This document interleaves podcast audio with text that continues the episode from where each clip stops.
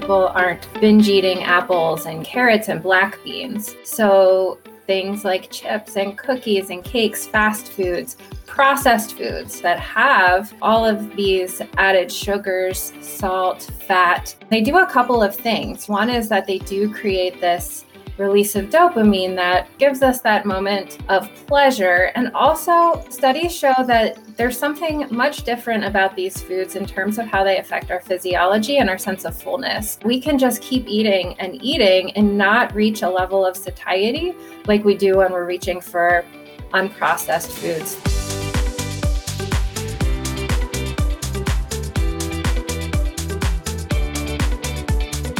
Welcome to the Exam Room Podcast, brought to you by the Physicians Committee. Hi, I am the weight loss champion, Chuck Carroll. Thank you so very much for raising your health IQ with us coast to coast in the U.S. and in more than 150 countries. Hi to everyone listening in River Grove, Illinois, Redmond, Washington, and Southampton, England. Wherever you are, we appreciate you helping to make the world a healthier place. This is episode 40 of season 6, number 436 overall. Millions of us right now are leading an unhealthy secret life. Oftentimes, we're living it behind closed doors where we are stuffing ourselves well past full. We are way out of control. We are completely unable to stop, even though it is uncomfortable and oftentimes even painful. We're talking about binge eating here. A relentless compulsion to just eat and eat and eat and eat. And then there is emotional eating, where you've had a bad day and your spouse left you. You can't stand your boss. Maybe you got laid off. The car won't start and there's no money to fix it. Things are not going how they should be. Life is not what you thought it would be, and you need a friend, and you know just who to turn to. It's the same friend who you've had for years, the same friend who it seems never lets you down.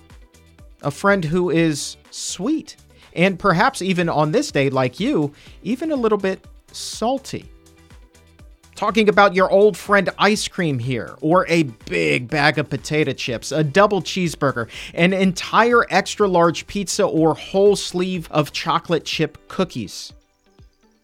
But just like that group of friends that your family warned you about back in school, if you hang out with them long enough, you are going to get into trouble. So we've got these two big problems that we're going to be talking about here today on the show. We've got binge eating and we have emotional eating. Problems that, by the way, lead us down the same road and one that turns all of those emotional problems into physical problems and cause your body to break down. And once that happens, you may feel even worse about yourself. But the interesting thing here is that even though we know more often than not what the end game is going to be, we still can't help ourselves. We are still compulsively driven to go down that same road. We just can't find a way to hit the brakes and stop before we eat these foods. It can feel impossible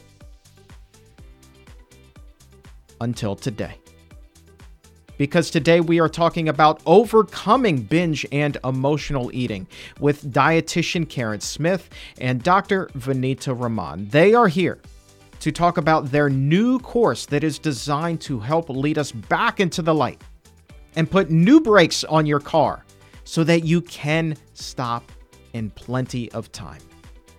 There's always hope, and hope is on the way right now with Dr. Rahman and Karen Smith. Thank you both so very much for being here. It is truly an honor to see you once again. Thanks, Chuck. Let's start with binge eating. You know, that to me was something that I experienced 10,000 calories of evil every single day. In your estimation, how many people, Dr. Rahman, how many people do you think are kind of suffering in silence with this? Yeah, you know, really, really important question there, Chuck. Um, I think research shows that it's fairly common binge eating, and it's probably one of the most common types of um, eating disorders that people struggle with. So there are all sorts of statistics, but I think many people are dealing with it in silence and they're not reporting it to their healthcare team. So we're not fully capturing how many people are actually dealing with this issue. And Karen, when you're working with your clients, how how often does this seem to come up? Quite often, Chuck. Um, and really, one of the reasons that I'm so excited to be offering this program is because it is such an issue that uh, people express and really something that interferes with their ability to you know make progress with improving not only their physical health but emotional health and quality of life Dr. Rahman, let's kind of uh, talk about the differences between the two. I assume that they can go hand in hand, but there are going to be differences between binge eating and then emotional eating. So, how would you differentiate those two? You know, I think first, I'm not sure we need to differentiate them um, because they lie on a spectrum. So, I think of whether it's emotional eating or stress in eating or um, binge eating, they're they're really lying on a spectrum. And what's really underlying all of these is people are eating for reasons other than hunger. Um, those reasons could be seeking comfort, um, distraction, or happiness. But the underlying theme is food is we should be eating for hunger. And when we're not eating for hunger, then it's something else going on. And the other thing that often underlies both of these is um, people experience a sense of loss of control over their eating. They feel like this is not the occasional indulgence in a dessert or a, a, new food. This just feels like they really know they're eating more than they need to, but they don't know how to stop it. So just like not having control over the amount that's eaten. And I guess, Karen, let's turn to you. I mean, not having this ability to stop eating, I know that so well. I mean, there's a reason why I said, like, you eat until it's painful at the top of the show, is because I, mean, it took a lot to get 10,000 calories in every single day. And, and of course, the trips through the drive through that were just enormous. And yet I would finish it all off because I just had this drive. As long as there was food there, I had to eat it. Um, what, uh, I guess, let me ask it like this What are the types of foods that you've noticed with your clients that they tend to binge on more so than others? There are some favorites for sure, Chuck, right? And the foods people tend to seek um, when they have a binge are foods that are high in refined sugars, perhaps refined flours, and or you know fat and salt so things like chips and cookies and cakes fast foods processed foods you know if we can just sum it up with processed foods people aren't you know binge eating apples and, and carrots and black beans so and you know i think something that you alluded to chuck is that these processed foods that have um, you know all of these added sugars salt fat um, they do a couple of things, right? One is that they do create this release of dopamine that, um, you know, gives us that moment of pleasure. And also, you know, studies show that there's something much different about these foods in terms of how they affect our physiology and our sense of fullness. And that we can just keep eating and eating and not reach a level of satiety like we do when we're reaching for unprocessed foods like you know those beans and quinoa and fruits and vegetables which is really interesting to me um, because I was going to ask you, you know, flat out, what was the likelihood of somebody binging on a bushel of apples versus that entire extra large pizza that I was referencing? And I guess it all goes to how that food is made. Is it heavily processed? But do you think at all, if somebody were in your estimation, to sit down with that bushel of apples and not go through the drive through? And they're doing that out of emotion because they've had a really bad day and they just want to eat something would they still derive that same pleasure? Would they still derive that same sense of relief at all? Or is it truly a byproduct of the fact that processed foods really play a huge role in how your brain reacts to what it is that we're eating? Yeah absolutely right? If if one of the underlying you know reasons for binge eating in the first place is um, to distract ourselves um, you know to not pay attention to some type of underlying you know uncomfortable emotion then those foods are serving a very important purpose of of helping us you know avoid those painful emotions and help us feel better. Um, and those unprocessed plant foods don't quite do that that same thing for us, right? In terms of um, creating that same sense of pleasure. There's a few people right now in the chat that are like, well, you know what? It turns out that I can also binge on fruit. Um, beets right now, subject beets. As a matter of fact, uh, they binge eat on medjool dates. Um, Dr. Rahman, just from a medical perspective, uh, whether or not a food is healthy, is binging still a good idea? You know, I think I think binging is always going to be more of a health issue than anything else because basically again people are eating for reasons other than hunger and they don't feel like they have control over their eating so that creates a problem whether it's apples or dates or cookies or brownies we all like to feel like we're in control and when we feel like we are not in control, that sort of creates this vicious cycle of feeling out of control, not feeling good afterwards, and then that triggers the behavior next time. So it's really it is problematic regardless of what the food is. But what if it's, you know, what if we look at it in terms of like methadone, right? It's a step in the right direction. And, in this case, the methadone would be a black bean brownie made entirely out of whole food, plant based ingredients. Most of us would consider that to be a healthy treat. You know, is that still a step in the right direction as opposed to killing an entire box of little Debbie ho hos? Well, well, sure. You know, there is that spectrum of nutrition quality too. So a black bean brownie, depending on how it's made, is likely to be more nutritious in terms of fiber, less added fat, less sugar than say a traditional brownie that's usually just this concoction of added fat and sugar, if you will. Um, so definitely there is that spectrum of food too that plays a role and and you guys have teamed up for this amazing course that is going to begin here a little bit later on this month. I'm curious though, one of the things in the outline of the course was a class that talks about the pros and cons for binge and emotional eating. And and it just struck me. I was like, a pro. Eh, how how is there any pro to this? It just it I had to ask you about that. Is there any upside or what's what's going on there, Karen? Absolutely. There are rewards to binge eating or pros, or else, you know, no one would do it. Um, all of our behaviors, you know, all the choices that we make throughout the day, we make, you know, to get a reward and to help people understand and have awareness of what this is doing for them. How is binge eating, how is emotional eating serving a purpose?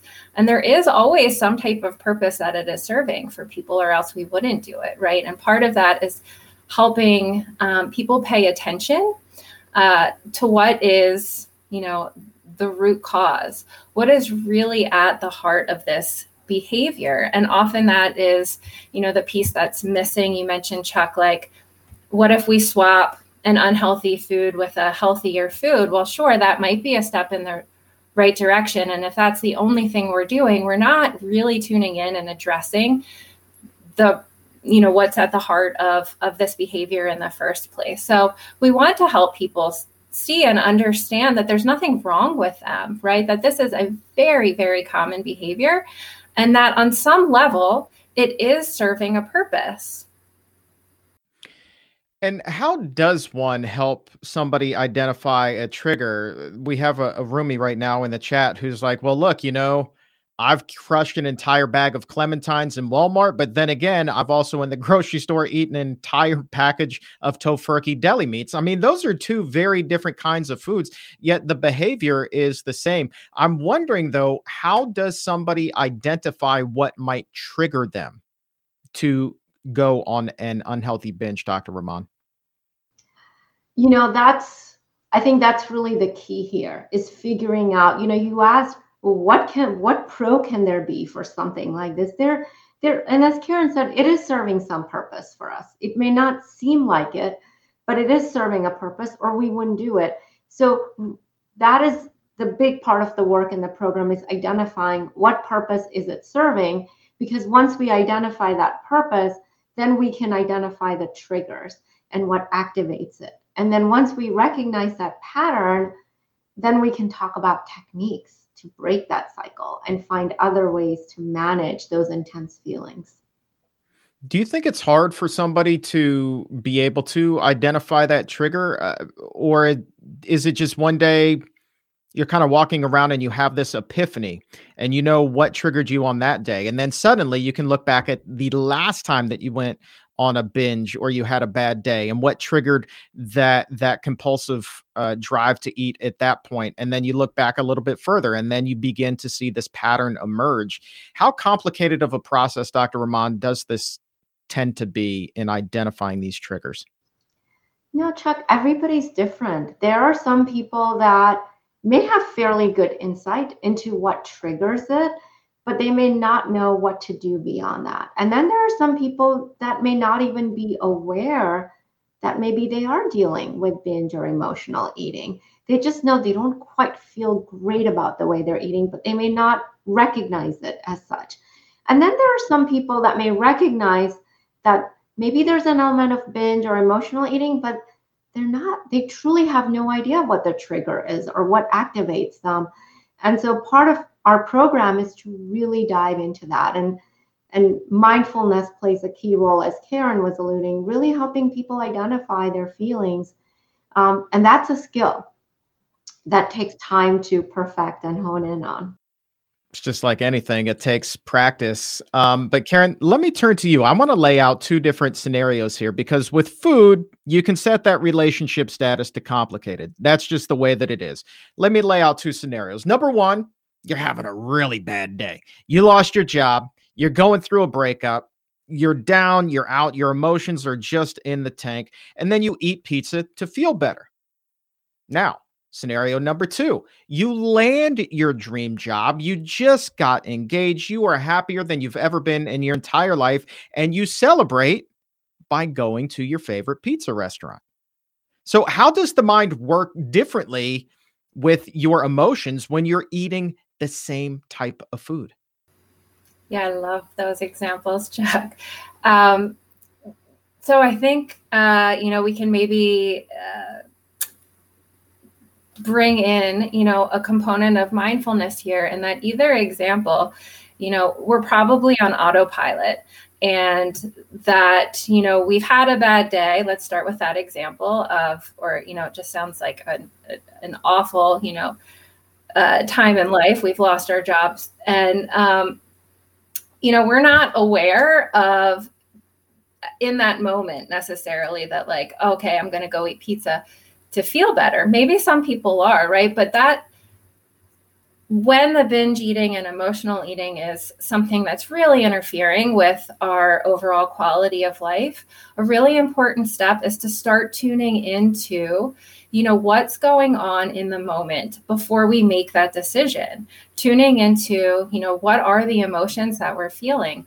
And also how are those emotions showing up in our body? You know how does stress or anxiety or sadness manifest? Because often those physical sensations are things that we don't pay attention to and can often be the triggers, right? They don't feel good. They're uncomfortable. Those emotions are uncomfortable. And that enough, right? Like as a human, we we don't like discomfort. We are hardwired to, you know, get out of discomfort, to seek comfort. And that is the purpose that you know the unhealthy um, high calorie foods serve right to help us get into um, a, a more comfortable space and the same is true for you know when we're having a great day right just again recognizing like what are the emotions how is our body feeling and at the same time another important piece i forgot is to pay attention to the story that our mind is telling us right anytime we're making a decision, we're having thoughts before we do that. And the our minds tell us all kinds of things to try to get us to eat those unhealthy foods. Right. So just tuning in and paying attention and watching how that story unfolds can be really important to helping people figure out like what are these triggers and you know having that awareness to start to recognize and um, you know, maybe question the thoughts a little bit to make a different decision. But that mindfulness piece and awareness of our behavior is really, really important. Dr. Rahman, do you know if uh, genetics play a risk at all in a person's risk for binge eating, um, specifically getting that disorder, or is that completely a byproduct of someone's upbringing or trauma that they've been experiencing in their life? You know, good question, Chuck. It's it's always hard to know this nature versus uh, nurture. How much of this is genetic? How much of it is a byproduct of the environment that we grew up in or that we continue to be in? Um, but research has shown that um, eating disorders and other substance use disorders or other disorders that people may turn to to seek comfort, whether it's gambling um, or compulsive shopping, they tend to travel together. We may see them in families. Now, is that genetic or is that because people are exposed to the same kind of environment? We just don't know. That level of information we don't have, but we do see a lot of commonalities that there are triggers, and this becomes a way of dealing with those triggers. Yeah, and specific to trauma, a little bit of hope in the chat right now from Nicole, who says, I grew up in a very abusive home and have binge and emotionally ate since the age of six. But last year, I realized it was a problem and started learning techniques to manage my emotions, and it has helped. It has helped. So I guess when a person reaches that rock bottom and they truly believe in their heart of hearts, no matter what it is that they try, no matter what actions they take, they just won't be able to overcome this problem. How do you help bring a ray of light back into that person's life, Karen? Yeah, you know, Chuck, I think um, uh, starting a couple of things, right? But starting um, at a place of understanding and empathy and recognizing like that this is hard, that this is a hard cycle to break. And even though it's hard, um, it's not impossible. And no matter how many times you might have tried in the past, um, there is always, you know, an opportunity to to make progress, to move forward, and to find the strategies that work for you. And perhaps the things that you've tried in the past just haven't been the right tools and you know skills to help you through this problem. Uh, and also, you know, a real I think um, important thing for people to remember is that this this does take time. That this isn't something that you know you will have fixed in you know a week or two and to have that patience and kindness with yourself to allow you know um, time to grow to learn from uh, maybe mistakes that you make and see them as opportunities for learning and just understand that this is a process that often takes you know months if not longer uh, to get through and how difficult of a nut is it to crack here? I mean, it sounds like it does take time. I mean, it, it can take years. And as a matter of fact, Dr. Ramana came across a study that showed that uh, this was looking at women between the ages of 60 and 83. And that was looking at the prevalence of binge eating. And it found that eh, really age was not a factor. And it was a serious problem, even for women who are in that demographic. And you would think, well, you know, they should have figured it out by the time that they turned 60. Not the case. As a matter of fact, money had nothing to do with this either.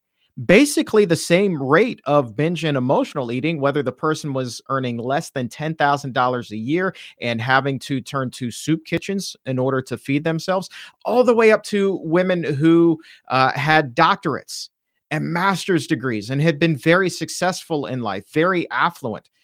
Both groups tended to have an estimated uh, problem here in the range of 19 to 26% when it came to binge eating.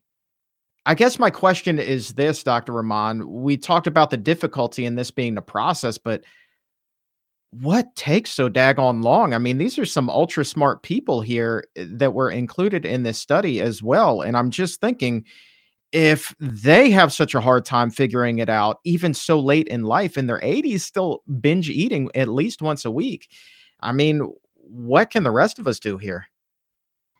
No, I think that's a really important point. Why why is it so difficult to beat this thing, or why do people struggle with it for as long as they do?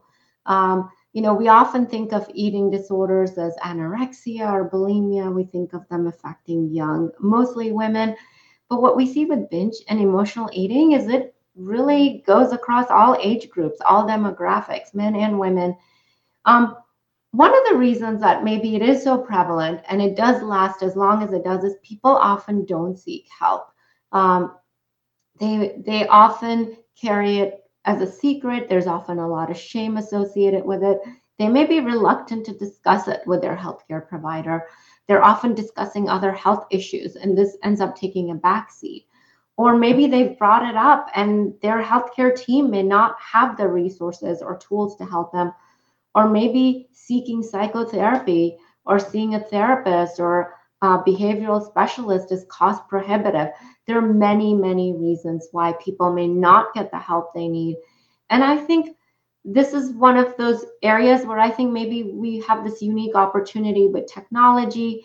And if there's any silver lining in this pandemic, it's that we have been able to use technology to provide healthcare to not just patients, but also in group settings such as these, where we can reach out to people across the country in ways we couldn't before. You know, before people would have to go to an in person meeting. Now we can do it so much more easily. So I think there are many barriers to seeking help. And maybe when they did get help, it wasn't the right help for them the right help for them. Is there a one size fits all solution, Dr. Rahman? Or is this really because it is such a deeply personal problem, you're going to have to come up with a deeply personal solution as well? Uh, there's a lot of research done in this, Chuck, and there's ample research showing that something called cognitive behavioral therapy or dialectical behavioral therapy, they're both highly effective in managing binge or emotional eating. Um, and that's what our program is based on, on those principles. Um, and then there's definitely a personalized component to it. There's an overarching theme, but then each person has to recognize their own universe and what's activating things for them and how they can manage it.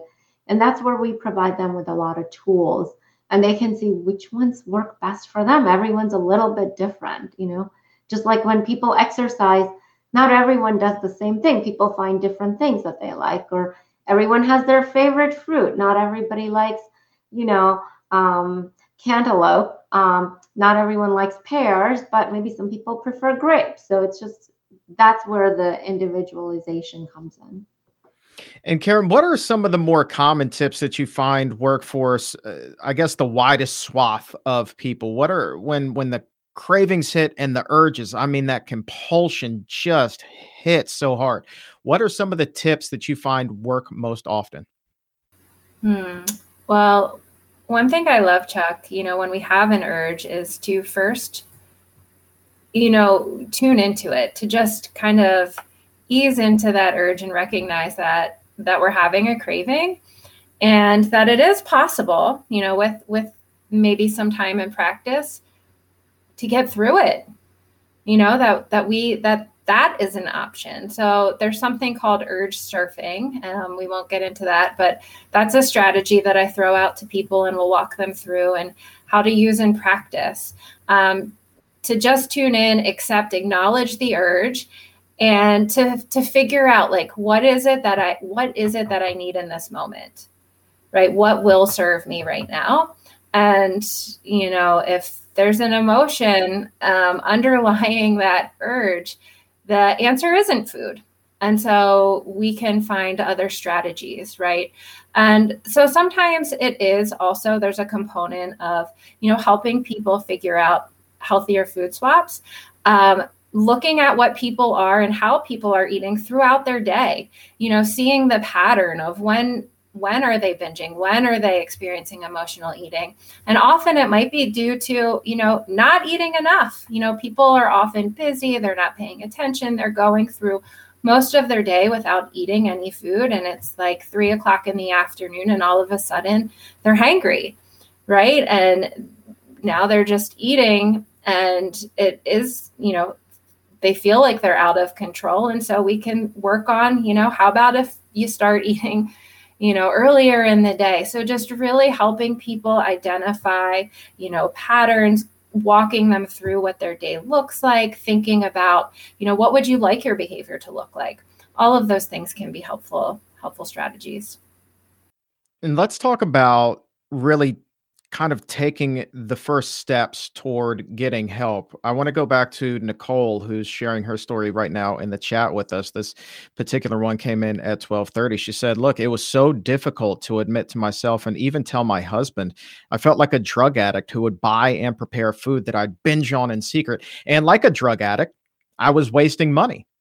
So I hear Nicole's story and and and Dr. Rahman, this makes me think back to my days when I was working in radio and there was a subway across the street and I would go there every day without fail and get a foot long sub and then an extra 6 inch sub on top of that, two bags of chips and two sodas and I would come back to the office and shut my door and eat everything there for lunch.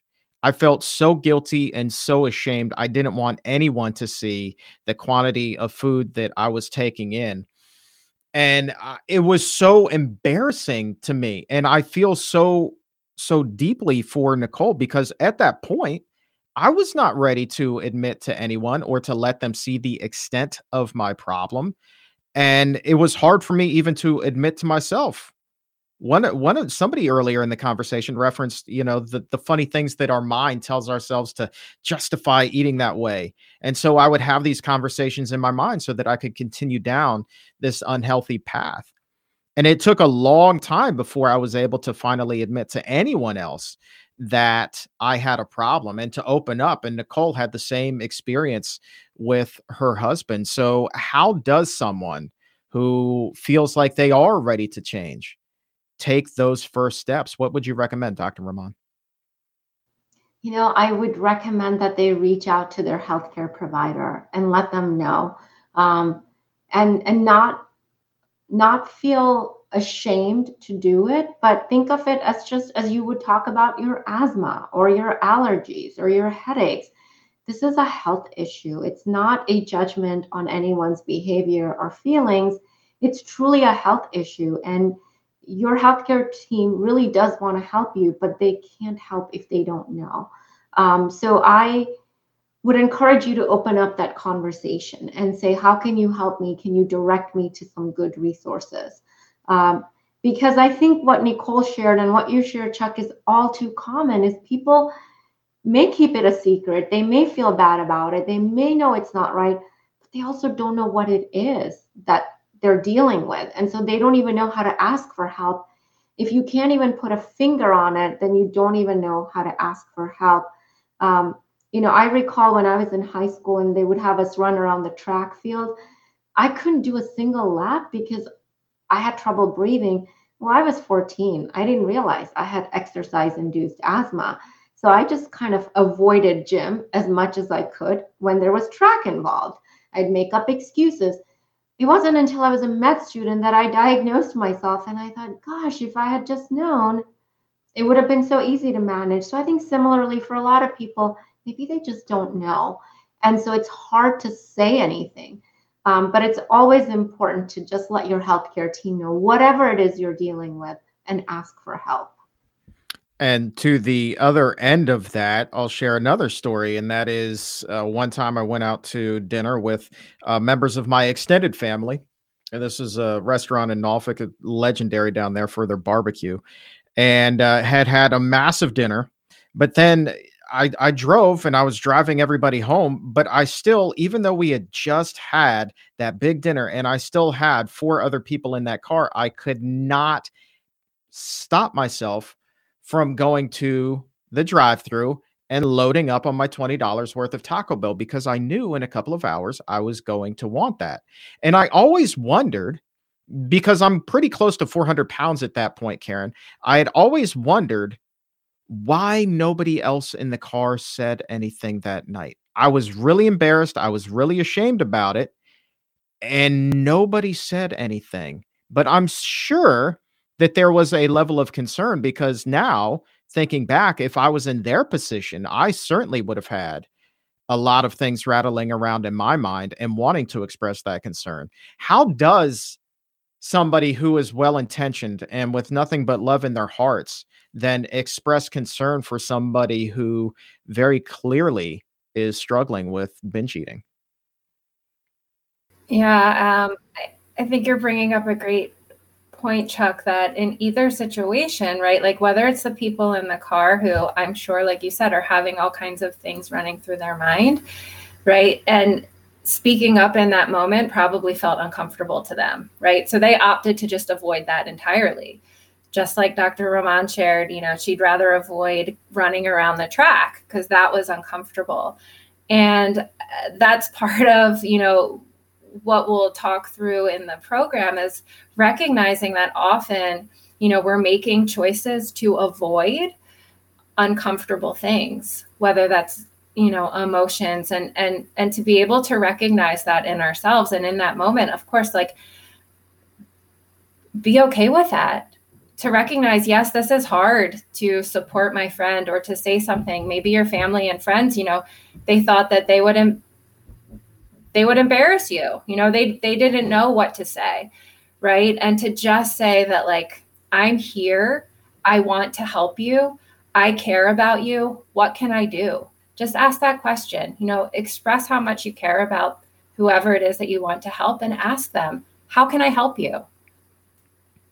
Video 1000 Nights at 1235 is wondering whether I still have the tendencies to eat large portions or not. Uh, yeah, I do. Um, that's the funny thing. I've I've completely changed my eating habits, obviously. Um, but there, you know, are still these days when I get to the point where I'm full and I'm ticked off that yeah, I'm full. And it takes a lot to push away from the table and and just walk away at that point. And I'll tell you the trick, Dr. Rahman, that works for me to this day when that happens is just to say, you know what? The food will still be there when I get hungry again. And so I pack it up and I put it in the fridge. And sure enough, the next time I'm actually hungry, there it is we also have a number of people in there who have their own tips for success. You know, crowd out the unhealthy stuff in their fridge, fill it instead with a lot of fruits and vegetables to make sure that there's nothing but healthy things on hand. I guess what what are some tips for long-term success? You know, how do we best set ourselves up to cut the string on the yo-yo for that vicious dieting cycle? talk to us about long-term success dr rahman what are the things that you feel are most important with this course? You know i think um, long-term success really is what everyone's goal is. We're not just looking to help people for a few weeks. We want this to become a lifestyle for them so the most important thing is to a recognize what it is you're dealing with get the help you need whether you join our course or whether you find another course or go to an online book or workshop, it's really important to get help and to get help from people who have the expertise to help you. And then once you do commit to that help, really stick with it. Whatever program you decide to go with, go all in because we know half hearted approaches don't work. Do the work, set yourself up to succeed, stick with the program and give yourself a fair chance because most people when they go through with that, they do find they experience significant improvement. And Karen, uh, we kind of running out of time here, but I also got to ask you this. How does a person deal with a setback? Because there are ebbs and flows for everybody. Nobody is perfect. I feel like over time, we have our good days and we have our bad days. And if somebody's been doing really, really, really well, but then they have a really, really, really bad day, and they do, they they go to the drive-through, they eat that entire pint of Haagen Dazs. How does that person ensure that that can just be a one-off and not be the beginning of a return to that unhealthy habitual eating cycle? Yeah. And you know, I've been there, Chuck. I've I've done that and you know, in the past and before having, you know, some of the knowledge of these strategies myself, I'd beat myself up. You know, it felt really crappy. Um, you know, I felt like a failure and that mindset is not putting us in a place to to make progress, right? And so what is helpful is to look at that as an opportunity to figure out in that, you know, once it happened, right? Like, okay, like accept it. It happened. And and use it to gain some knowledge about what you might do moving forward, right? Like what happened today? Like what was going on? What, you know, just running through that checklist again of, you know, emotions and physical sensations and um, the stories my mind was telling me and recognizing that I can use this, you know, to figure out in my mind, like, oh, hmm, what did I learn from this? How do I want my behavior to look next time? And how can I pull myself back on track like immediately? Because that's always possible. We always have the capability to get back on track. You know, we don't have to wait until tomorrow or Monday. You know, we can do it the next time we we are hungry and you know have the opportunity to eat um, and so really just keeping an open mindset and just like anyone whether it's an athlete or a musician you know we all make mistakes and we learn from them and we figure out we reassess and think through like hmm how do i want my behavior to look next time or what would set me up for success you know when i'm in this position again an interesting question. I, I, definitely want to get to this before we wrap things up today from Sherry Graham at 1242. Dr. Rahman coming to you for this. How much of binge eating is about food addiction? And is there a difference between the two? You know, I'm I'm not sure there is. Um that most often when people are finding themselves binge eating or eating emotionally, um, they're eating on foods that are addictive. You know, most we saw some people said clementines or fruits, but for most people, it's going to be these highly processed foods that are high in added fats, sugars, um, fat, um, salt. However, some people may say, you know, they deal with food addiction. Some people say they deal with stress eating. Some people say they eat, deal with emotional eating. Some people will call it binge eating. Some people will call it late night eating. But I think those are just different ways that people may characterize it. But the underlying theme is usually the same, which is we're turning to food for reasons other than hunger. It's something habitual, and it's often associated with this sense of lack of control over the situation. It's more than just the occasional splurge. We realize we've gone to the past, uh, past that point of comfort. I think someone put in the chat box early on that they would eat to the point of feeling sick. Um, some people will eat to the point of feeling sick. Some people may stop well before then. But in all cases, they feel like they just couldn't control what and how much they were eating. And that's the commonality. So, what we call it, I don't think is as important as recognizing this pattern. You know, it's funny. It's it, for me, it wasn't just eating to the point where you were feeling sick. It was knowing that you were going to feel sick, whether it was the moment you were done or down the line. Pizza used to tear my stomach up. I mean, it was the worst. I was so sick. It hurt my stomach so much. Yet I knew going in that I was going to pay the penalty for it. And I remember like one time uh, I was producing um, before I got into classic rock. I was producing for a love song show here in Washington D.C. A show called After Hours. Glenn Hollis was the host at the time. Love this guy, phenomenal human being. Used to confide in him a lot, more so than I did really anybody else at the time.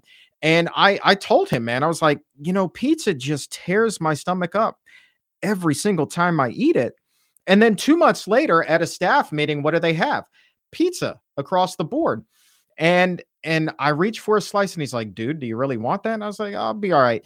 Eh, he's like saying, why would you choose this when you know what the penalty is going to be? It was an embarrassing question to be asked, one that I had no real answer for because I was just completely out of control. And I felt like a doofus. I felt embarrassed. I felt ashamed. I felt like there was something wrong with me at that point. But throughout the course of our conversation today and seeing everything that has been in the chat room, Dr. Rahman, would I be wrong in saying that, in fact, I was not abnormal? I was not a freak. I was not a doofus. I was, in fact, completely normal.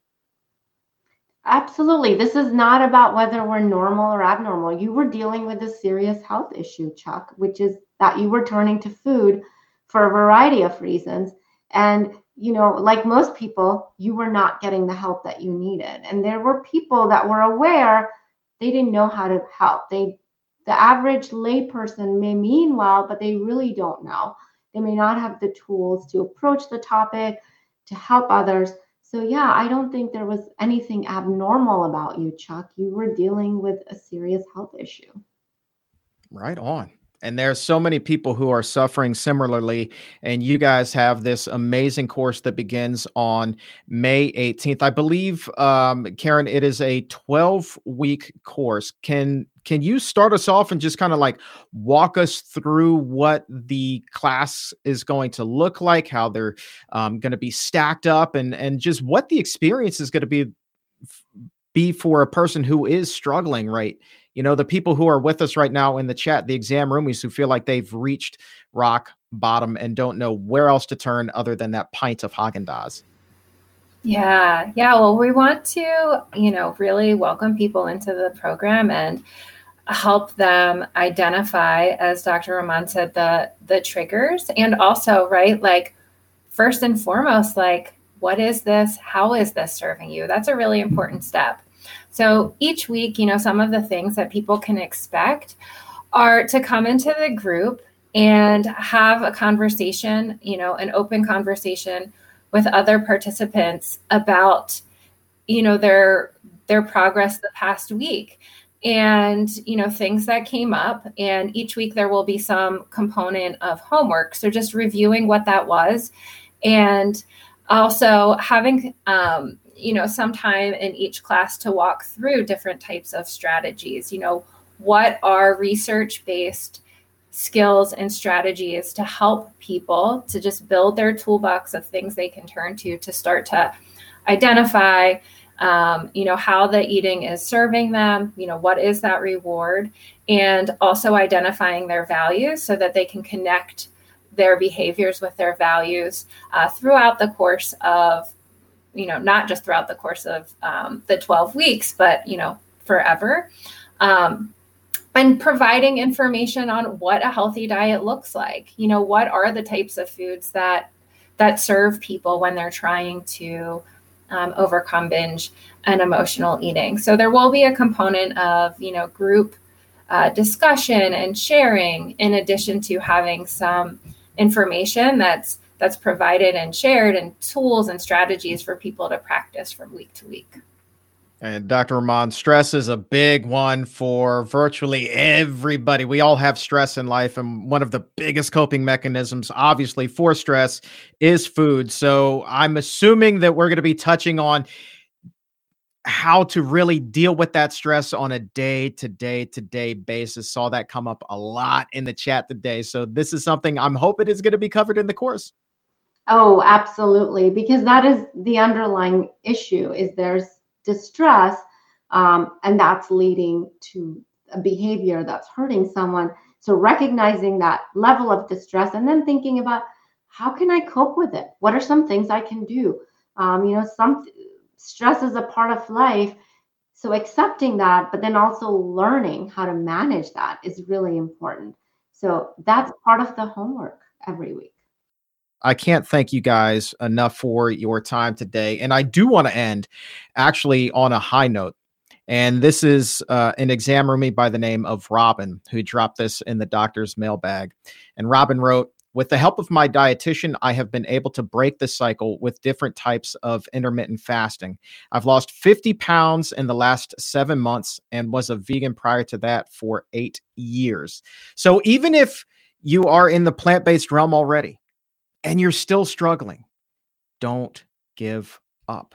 Robin is living proof of that. You can still turn things around. You can always turn things around. And I think Dr. Rahman and Karen, your course is a great opportunity for someone who is struggling to start back in that healthier direction. So, my hat is off to somebody who has struggled with this his entire life. My hat is off to both of you for taking the time to put this together to make the world a healthier place. Thank you so much, Chuck, for everything you're doing. So I want to take a second and go back to that study I was talking to Dr. Rahman and Karen about. The study of women between the ages of 60 and 83. And there was one little thing in there about this supposed binge eating gene, or at least you could infer about it. My question would have been Does obesity lead to binge eating, or in fact, is there that binge eating gene? Well, what you can glean from this study, and just glean what you will, is that more than one third of participants in the study were obese. 36.4% of these women were obese. On top of that, an additional 23% were overweight. So, in this study alone, you had close to 60% of participants who were struggling with their weight, many of whom identified as being a binge eater. So, really, one does spur on the other, it would appear, when it comes to the food that we're choosing. And look, I, I don't want to sugarcoat this for anyone. This is something that can, I feel, be a lifelong struggle. At least it has been for me to this day. It's not just seeing the advertisement and getting a fleeting craving for the new concoction at a fast food restaurant. It's not just that, or the bag of chips that sometimes in the grocery store says, hmm, that seems pretty good right about now. I'm talking about even if it is the healthiest plate of food in the history of time, eating to the point where you get full, seeing that there's still food left on your plate, and having this compulsion and urge to keep going. And then the anger set in because you are full and you know that you shouldn't eat anymore. That's something that still comes up for me from time to time, and it frustrates the bejeebers out of me. I will admit, I will absolutely admit there have been some instances where I have pushed past full. And I can't stand it. As a matter of fact, for me, that feeling is worse than the emotions that come with recognizing that you're full and wanting to continue that anger that is there with that. It's a different kind of anger, though, when you do keep going. It's the anger that you've let yourself down. It's the anger because now you may feel a little bit sick. And it's an anger because you're worried that, oh my God, have I just opened up Pandora's box? Am I about to undo all of the hard work that I've put in for the past 13 years or however many years you have been on your journey? It's a lifelong thing, and this mindful eating is something that takes practice and dedication every single day. And this is why I talk about accept the suck. Accept the suck. This is what works. I know it sounds crazy, but I call it accept the suck because if you accept the fact when you are angry and you feel that drive to continue to eat, if you accept the fact that you're going to feel uncomfortable for the next little while, somehow you just feel a little bit better. It's peculiar. You've given yourself permission to operate in this space where you are uncomfortable. But you still don't give into that compulsion to keep eating. You feel better because now you're no longer saying, Well, I'm a freak. I'm abnormal. I'm the only person in the world who feels this way. No, you're perfectly normal. And now you've said to yourself, I am normal. This is at least normal for me. And I'm giving myself permission to be uncomfortable right now. And somehow, by doing that, it helps the cravings. It helps that compulsion just a little bit, enough so that time can elapse. The cravings, the anger will subside, and you can go about your life without having given in. I call that accepting the suck. Accept the fact that for that time, it's gonna suck. But eventually, you're gonna feel better. And you're gonna feel way better than had you given in. No doubt about it. No doubt about it. So, if you are interested again in signing up for Dr. Rahman and Karen's classes on freedom from binge and emotional eating, classes that can really help you understand the patterns that we've been talking about today, the ones that lead to binge and emotional eating. And then, most importantly, learning how to break those cycles. These are the classes for you. They are rooted deeply in proven approaches like cognitive behavioral therapy approaches that teach you skills for dealing with emotions and food and cravings. And then also, they're going to teach you about mindfulness and letting judgment go and managing those setbacks and how a plant based diet might just help out as well. So pcrm.org slash events to sign up or click that link right now in the episode notes. And once again, don't forget the big exam room live and in person in New York City, July 12th. Dr. Rob Ostfeld, Dr. Neal Barnard, myself, and now Rip Esselstyn from Plant Strong will be joining us. So thrilled that he's going to be there that night, July 12th in New York City. PCRM.org slash events, or again, just click that link in the episode notes. And for today, that is going to wrap things up. I want to say thank you one more time to the incredible Dr. Vanita Rahman and Karen Smith for being here and letting us be a little bit vulnerable today. And for everyone at the Physicians Committee, I am the weight loss champion, Chuck Carroll. Thank you so very much for listening. And remember, as always, keep it plant based.